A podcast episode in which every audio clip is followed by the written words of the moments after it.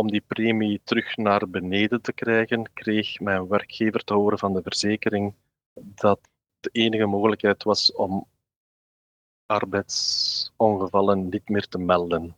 Je luistert naar Verhalen in Veiligheid. Deze podcast brengt verhalen over veiligheid samen van de mensen die het doen. Met wisselende onderwerpen. Verhalen vanuit de wetenschap, verhalen vanuit de praktijk, maar vooral verhalen die raken uit ons mooie vak. Uw presentatrice, Orlie Borlak.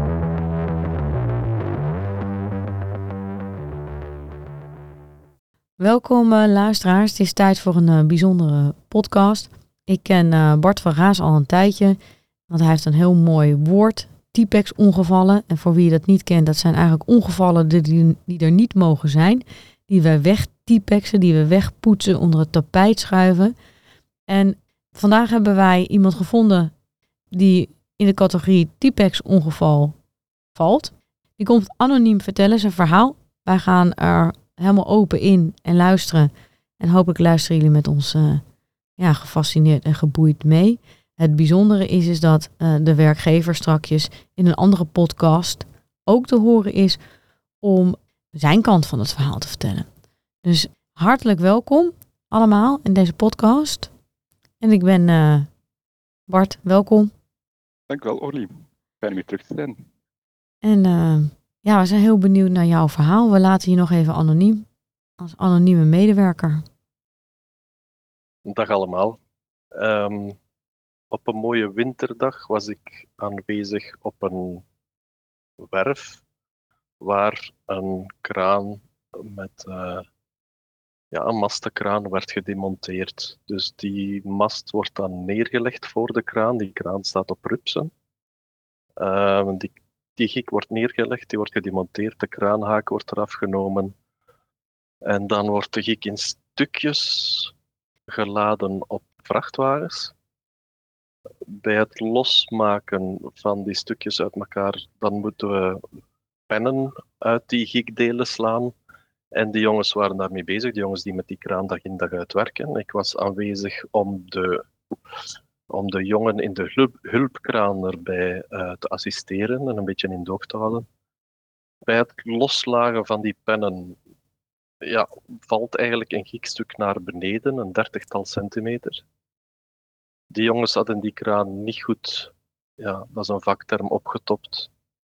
Er zat niet spanning genoeg op dat giekdeel, daarmee kwam dat naar beneden en kwam op de enkel slash voet van uh, de jongen die die pen eruit sloeg neer.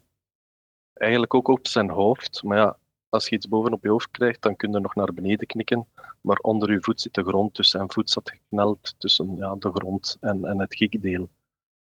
Die had enorm veel pijn. Ik heb onmiddellijk de ambulance gebeld, met de coördinator waar wij zaten. Uh, die ambulance was er binnen de tien minuten, maar nog voor de ambulance op de werf toekwam, kreeg ik al telefoon van mijn baas, die, uh, die boos was omdat ik die ambulance had gebeld. Ik had de ernst van het ongeval goed ingeschat, want die jongen zijn voet bleek op vijf plaatsen gebroken en versplinterd te zijn. Dus maar goed dat ik de ambulance heb gebeld, maar dus mijn baas wou eigenlijk dat ik die jongen zelf naar het ziekenhuis had gevoerd en dat er dus geen aangifte was van een arbeidsongeval. Ja, dat verhaal heeft dan zijn verloop gekend en een paar maanden nadien Uh, stond ik terug op een werf met een jongen die ik aan het opleiden was op de mobiele telescopische kraan. We moesten sandwichpanelen leggen op een dak. Gesloten bebouwing in een stad. Die sandwichpanelen die lagen in de tuin van het gebouw en ik stond in de tuin om de kraan uit te wijzen. Het is te zeggen, ik had een walkie-talkie vast en ik gaf bevelen door hoe de kraan moest bewegen. Die panelen werden opgenomen met een grote, met een vacuümtoestel, acht meter lang ongeveer. Dus uh, aan dat vacuümtoestel had ik ook een begeleidingskoord gemonteerd, zodanig dat dat vacuümtoestel steeds in de lengte in de tuin terecht kwam en niet in de breedte, want de tuin was niet zo breed. Ik was die kraan op een gegeven moment aan het uitwijzen om een nieuwe paneel op te nemen. Dus ik hou de kraan in de gaten, dus in mijn linkerhand het begeleidingstouw en in mijn rechterhand de walkie-talkie. Ik zet een stap achteruit en ik stap eigenlijk op de hoek van het volgende sandwichpaneel dat klaar ligt op de grond. In het begin deed dat niet echt veel pijn, maar toen dat keek, zag ik dat echt een hele gap uit mijn been was. Ik heb direct bevolen aan de kraanman om alle bewegingen stil te leggen en naar mij toe te komen. Ik heb de wonden zelf verbonden. Ik heb naar het bureau van ons werk gebeld en gevraagd naar de verantwoordelijke die, dus de, die gaat over de verzekeringen. Ik heb papieren gevraagd, hoe dat ik dat moet in orde brengen. Ik heb die persoon niet aan de lijn gehad, maar van mijn planning kreeg ik te horen dat ik het rechtstreeks moest regelen met de baas. Dus ik bel de baas dan op en die zegt ja, geen werkongeval, geen werkongeval. Ik zeg, ja, wat moet er dan mee gebeuren? Hey, ik, ik heb ja, medische zorg nodig, ik moet naar de kliniek. Ja, zegt hij, we zullen dat, daar wel voor zorgen. Uh, ik vergoed alle kosten, maar niet aangeven als arbeidsongeval. Uh, we waren toen in een stad waar een van mijn broers in de buurt woont. Ik heb die opgebeld, die is mij komen halen, die is met mij naar, de, naar het ziekenhuis gereden. Ik ben daar ja, behandeld. Dus de spoedarts heeft er een chirurg bij geroepen om eerst uh, van binnen te naaien, dus het, het spierfascia te naaien en dan het vel, zogezegd. Maar als ik nog in discussie was met mijn baas aan de telefoon, dan dacht ik van ja, ik ga hier niet het spel hard spelen. Dus ik zag dat het een vleeswonde was, ik wist dat zal genezen, ik ga daar geen blijvend letsel aan overhouden. De zaak was dat ik zo rap mogelijk uh, in het ziekenhuis kwam. Dus ik ging daar geen ja, pokerspel van maken met mijn baas dan op dat moment. Die wonde is ondertussen uh, vrij goed geheeld. Maar kort nadien, kort na het ongeval, een week of twee weken nadien, hebben wij een meeting gehad op het kantoor bij de baas. Om eens uit te leggen hoe het zo komt dat er steeds een, als er een arbeidsongeval gebeurt, dat er gevraagd wordt om het niet aan te geven als een arbeidsongeval. Blijkt dus dat mijn werkgever zwaar onder druk wordt gezet door de verzekeringsmaatschappij. We werken blijkbaar volgens gemiddelden, dus arbeidsongevallen per honderd werknemers. Wij zitten in een heel uitvoerende branche. Dus we hebben een groot risico, dus ons, onze arbeidsongevallen gemiddeld liggen vrij hoog. Nu bij mijn werk Wordt, wordt daar het mes op de keel gezet van de, verzekerings, uh, van de verzekering. Zij dreigen met premie zwaar te verhogen, maal tien zelfs, onbetaalbaar. En als mijn werkgever dan vraagt van ja, hoe kan ik daaraan ontsnappen, wat, wat, wat, wat dien ik daarvoor te doen, dan wordt er eerst gezegd van ja, je moet Um, onderricht geven aan uw mensen, je moet Veiligheidsdag organiseren en C N A. En mijn werkgever heeft dat allemaal georganiseerd, zo goed mogelijk. Maar om die premie terug naar beneden te krijgen, kreeg mijn werkgever te horen van de verzekering dat de enige mogelijkheid was om arbeidsongevallen niet meer te melden als dusdanig. Zodanig dat dat gemiddelde naar beneden, naar beneden kan en dus ook de premie. Dat is in het kort het verhaal eigenlijk. Maar die verzekeraar die wil natuurlijk zijn risico afdekken. Maar als medewerker ben je dan wel verzekerd of niet? Want dat is me dan niet duidelijk. Als ik het dan niet meld en jij moet naar de kliniek, kan jouw werkgever dat, dat dan betalen? Dus de rekeningen die ik heb, die worden terugbetaald. Ik heb ook gevraagd van stel dat er iets serieus gebeurt. Dus nu was dat bij mij in mijn geval een vleeswonde, dus ik heb dat ja, op zijn vraag niet gemeld. En ik vroeg dan als er iets serieus gebeurt, waarbij wel gevolgschade mogelijk is, dan zei hij, ja, uiteraard, dan ben je wel verzekerd.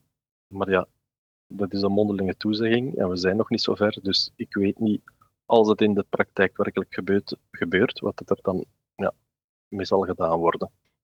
Ja, dus die uh, verzekering verzekert niet alleen de ziektekosten, maar ook eventuele arbeidsongeschiktheid die uit het ongeval eventueel zou kunnen uh, voor ja. het bestaan. Ja, inderdaad. En uh, je gaf aan dat je in een beroep zit waar veel ongevallen ge- gebeuren.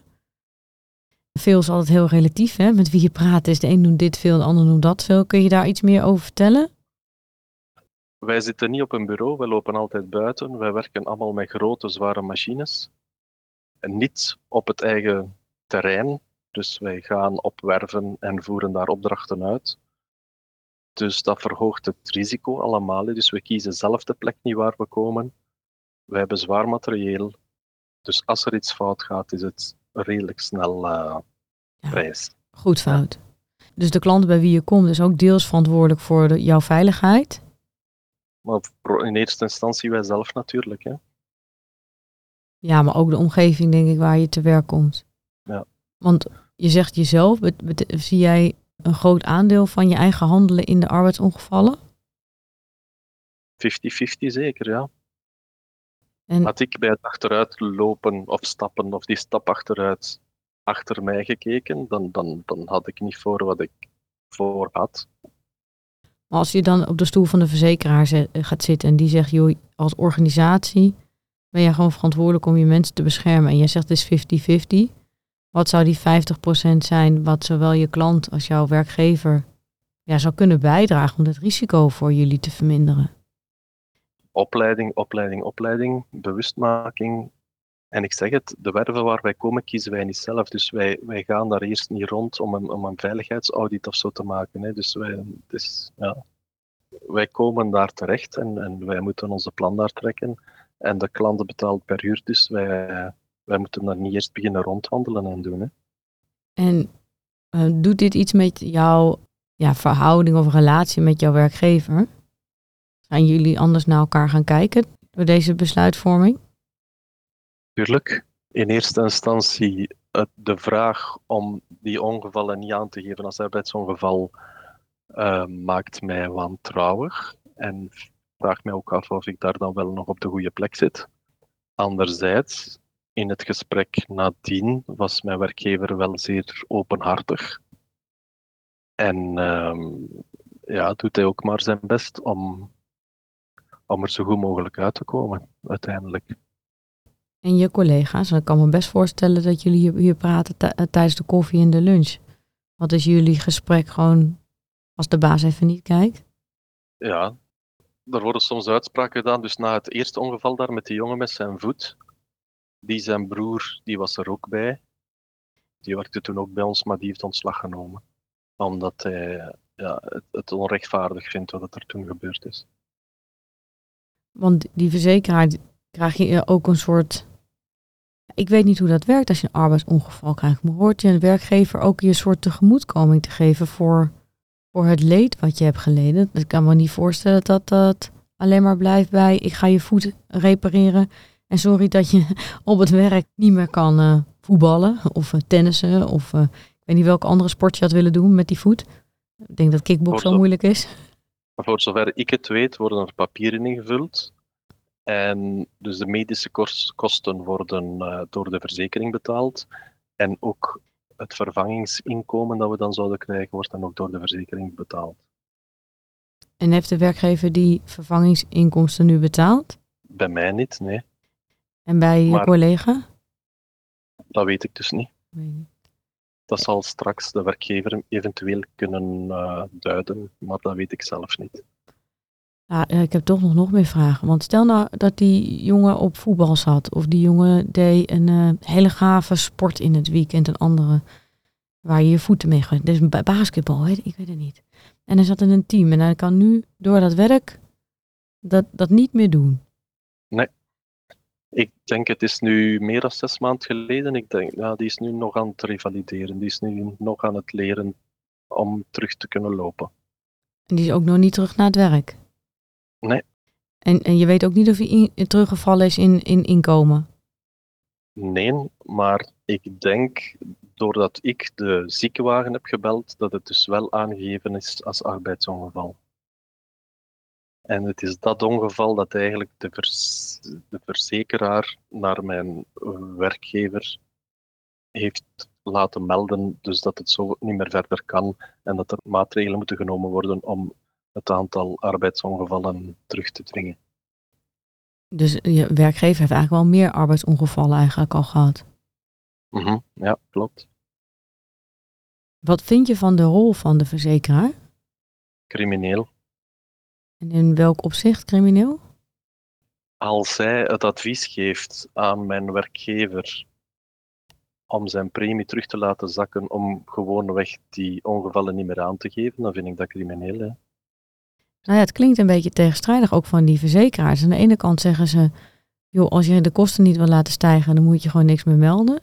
En aan de ja. andere kant is dezelfde verzekeraar, kan ook een andere persoon zijn, die de werkgever opbelt van, joh, we zien een trend bij jullie. Een trend die echt uit de hand loopt met heel veel arbeidsongevallen.